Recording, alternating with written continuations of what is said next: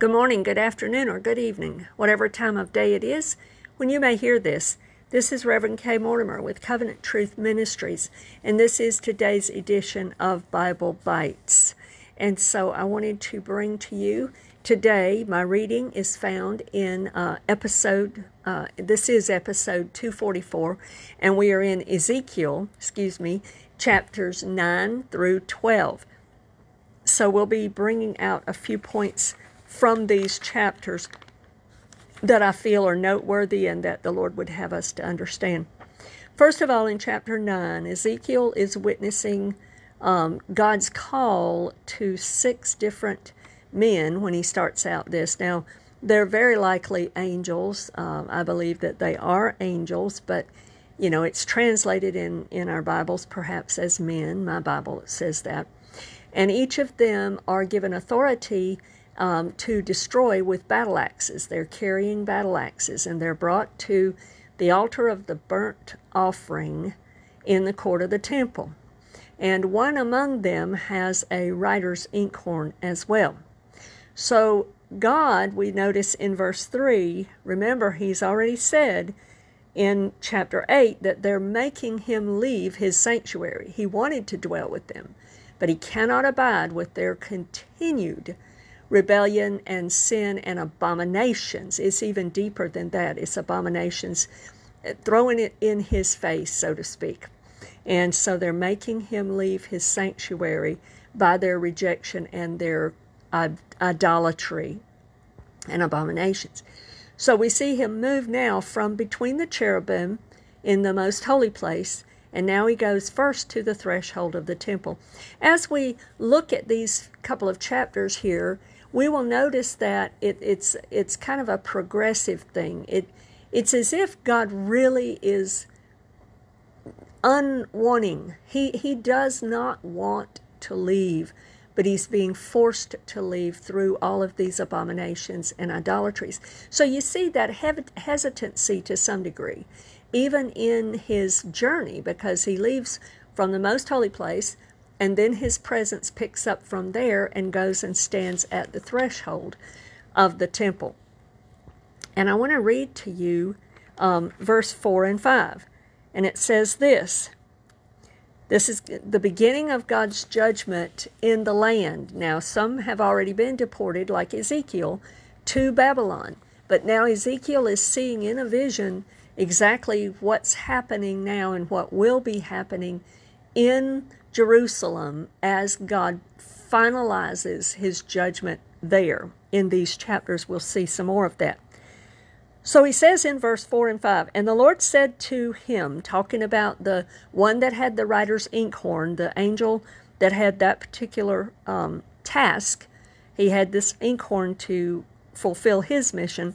And the Lord said to him, Go through the midst of the city, through the midst of Jerusalem, and put a mark on the forehead of the men who sigh and cry over all the abominations that are done within it. Now, I want to point out a few things about this. First of all, God is sealing certain ones, and they will, we will see, they are spared from this judgment. They will not come under this judgment. It reminds us in Revelation chapter 7 where there are going to be a certain number, 144,000 total, that will be sealed. And during the time of those, that pouring out of God's wrath during what we call the tribulation, we'll discuss it a whole lot more when we get there, but we tend to tribute to call it the tribulation. The Bible also calls it the um, time of Jacob's trouble or Daniel's 70th week. We can know it by either either term. But during that time, there's going to be a tremendous amount of the wrath of God poured out as He winds everything down and He brings Jesus Christ to the restitution of all things and to His, his due in His millennial kingdom. And all of that is more than we will cover in this particular lesson. However, I just want to point out that there's some similarities to that here because just like those in chapter 7 of Revelation will be sealed, so are these sealed and they are spared because of that seal.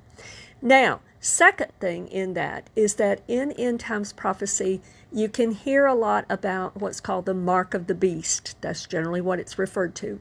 And Satan is always a copy uh, copycat. He never creates or institutes anything original. It's always a copy. And so, what that refers to is, in essence, a copy. It's a copycat of what God is doing in sealing His people with a particular mark. And so, I wanted to point that out to you as well. And I also wanted to point out to you one final thing about this that God's judgment, here we see it, God's judgment begins, as always, in the house of the Lord. The reason for that is because to whom much is given, much is required. In other words, God will judge those the most harshly and immediately those who have willingly disobeyed Him, willingly um, been responsible not just for their own sin, but also for bringing and leading the people astray. So all those who've been willingly rebellious and, and participating will be judged. But he's going to start with the house of God because more is expected of those who knew more and those who had the responsibility of leading the others. And when they've led them astray, God will deal with that. Jesus speaks some very harsh words about that, as a matter of fact. He says to begin at his sanctuary, so he begins in the house of the Lord, so to speak. All right, then he goes on in verse 10 and he shows us again, he establishes again the reason for this judgment and for this fury. And then we see in verse 11 that the sealing angel reports back and says, I've done all that you've commanded me, I've sealed them all. And notice that the ones that got sealed also in this chapter were the ones that were sighing and in true grief over the sins and the abominations that were being committed there. And that's very convicting because nowadays, do we just hear all of the abominations that are going on? Do we see them and then is our heart calloused? so that we're truly not grieved the way the Spirit of God is grieved over all this sin. It just was a very convicting point. And so we each have to take a look at that. Are we those that truly grieve over the sins and the abominations of our people today as what these were in that day? Chapter 10 in chapter 10, again, Ezekiel is seeing the glorious throne of God in its grand splendor. Notice in chapter 10 all of these descriptions about the glorious throne of God. The glory of the Lord and the four living creatures is the exact same. It matches perfectly with chapter 1 of Ezekiel and with even Isaiah chapter 6 and Revelation 4 and 5 and the visions that are shown and the words that are given to us there about others who also saw the throne of God. And notice all the similarities. In verse 19, we see God moving away even farther. Now he goes to the eastern gate of the temple area. In chapter 11, the first four verses bring us back to those first those 25 men that were we've already seen they were spoken of in chapter 8 verses 9 through 12 and where we, we were seeing the evil that they're doing there and now we see the judgment that they're going to be experiencing. I want to read verse 12 to you from chapter 10 no i'm sorry i'm sorry i jumped ahead that's in chapter 11 in chapter 11. Yes, in chapter 11, we're seeing the, the same 25. I apologize, I just got myself a little confused over the chapter that we were in. In chapter 11, we're seeing those same 25 that were spoken to us about in chapter um, 8. And I want to read verse 12 to you because it says, And you shall know that I am the Lord, for you have not walked in my statutes nor executed my judgments, but have done according to the customs of the Gentiles which are all around you. And I just wanted to point out here God expects his people, even today, to live separate and apart for him. It does not mean we don't interact with the world. It doesn't mean we can't live in the same neighborhoods and, and have friends and work with people that are in the world. It does not mean that we have to dress weird. It doesn't mean any of those things. But it does mean in Jesus' high priestly prayer, he defined it this way. He said that he prayed that the Father would not take us out of the world, but basically that we would be in the world but not of the world, is how Jesus put it. So, in other words, even though we have to work and live among the, the people of this world, and we should want to, because they're the people that our lives can touch and we can draw them to Jesus, but they need to be able to see Jesus in us and see differences and see a hope that they don't see in their world. They need to be able to see the light of Jesus and the gospel message that they don't see in their world. They need to be able to see peace that they don't see in their world to be able to be drawn to that. So that's what it's talking about here. We need to live separately. And God was upset with his people because they did not honor him enough to be separate for him. But otherwise, they adopted the customs of all those around them. We've got to be careful not to pick up the sinful ways of the world in which we live as well, even in our day in verse 16. I want to read this one to you as well. This is just beautiful. In verse 16, he says this Therefore say, Thus says the Lord God, although I have cast them far off among the Gentiles, and although I have scattered them among the countries, yet I shall be a little sanctuary for them in the countries where they have gone.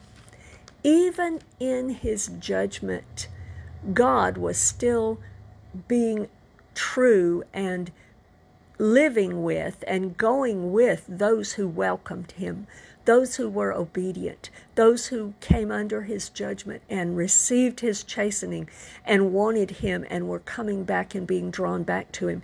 He became a little sanctuary among them in the country. So, in other words, God moved with his people. He will be with us, He will go with us through whatever we go through in our life as well. Praise God. He will never leave us nor forsake us, is the promise of Scripture. And we even see that here. He even went with them, even into judgment, because he loved his people that much. And I want to read verses 19 through 20, because here, these are the people in bondage, in, I mean, in Babylonian captivity, in captivity in Babylon.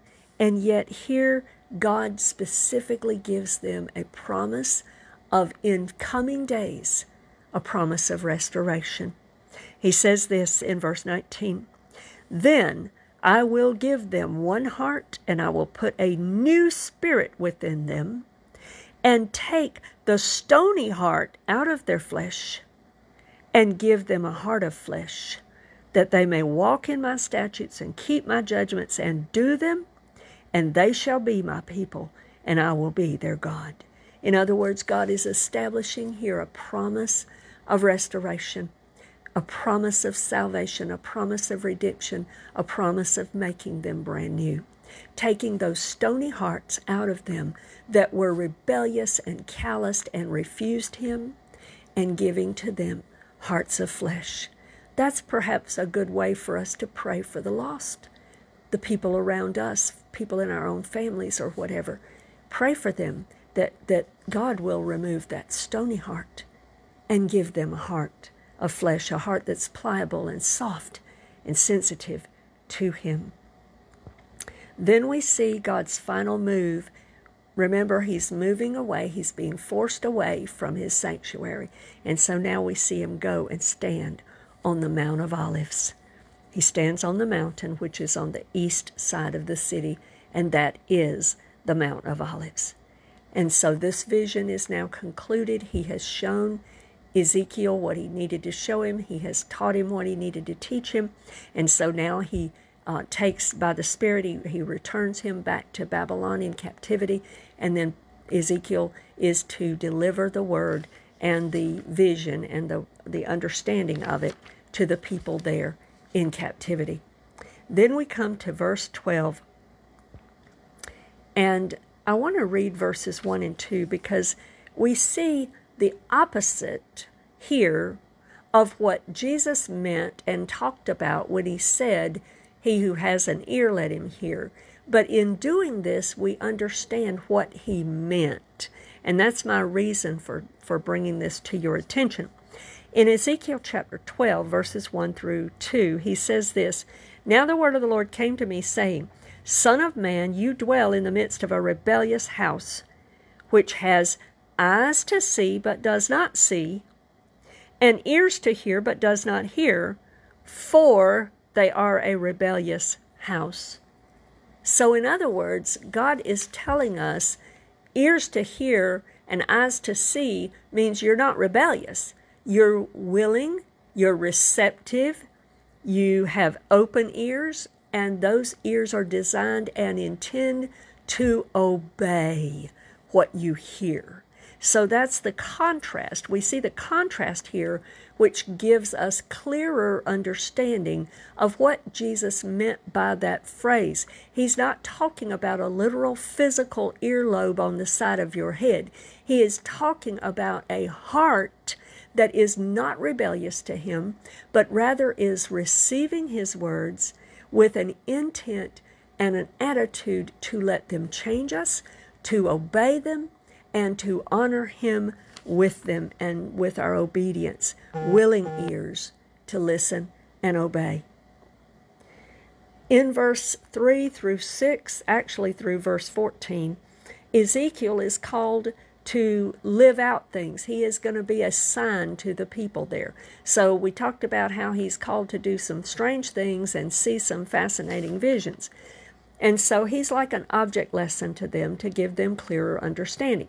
So the object lesson here, he's living out before them. He's got to collect his belongings as if he's going into captivity, and then he's got to dig under a wall and all of this, you know, and it's all designed to show them the words of what his prophecy is. And so his prophecy here is actually speaking through this object lesson as well as through the prophetic word of what is going to happen to Judah, to Judah's final king at the captivity. So, in other words, the king is not going to escape. Judah's king at this captivity is going to do exactly what Jerem, uh, what Ezekiel here, excuse me, is living out before them. He's going to uh, try to escape through the digging the hole in the wall kind of thing, but he's not going to be able to. He will be caught. Jesus, uh, God says here in this prophetic word, he will fall into my snare.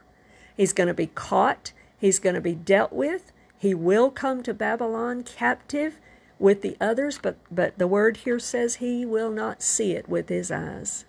The reason for that is because his eyes were plucked out by Nebuchadnezzar, which was a part of his judgment. So God is causing Ezekiel here to sort of live out this vision before them, and in doing so, give them the understanding that even though these are the captives that are already in Babylon, he's telling them exactly what's going to happen to Jerusalem and to Jerusalem's last king at that time. Now, I want to conclude today leading you and taking your attention to verse 25 of Ezekiel chapter 12. He says this For I am the Lord, I speak, and the word which I speak will come to pass. It will no more be postponed, for in your days, O rebellious house, I will say the word and perform it, says the Lord God. And they were talking about how it's delayed, it's for a future time, etc., etc. And God is telling them very clearly, nope, no more delay. It's coming to pass now. Whatever I said, whatever I'm saying now, is going to come to pass quickly. It's now the time to bring it to pass. And I just want to leave you with this thought God speaks and acts And whatever He says and He promised will happen, it will happen just as He said, but it will also happen in His perfect time. And when the time comes, nothing and no one can stop it. It will happen just as He said at its appointed time and season. And that is still true. That is true for anything God promises, whether it's for judgment purposes. In these cases, that's what it was, or promises for those of us that, that He has promised to restore us in, in favor and in blessing and other things that He has given to us. Whatever God says will come to pass in its perfect time. He will see to it, and it will not fall to the ground and be wasted. So I pray that this has been an encouragement and a blessing to you today. God bless you, and may, uh, may you be able to join us again for future episodes of Bible Bites.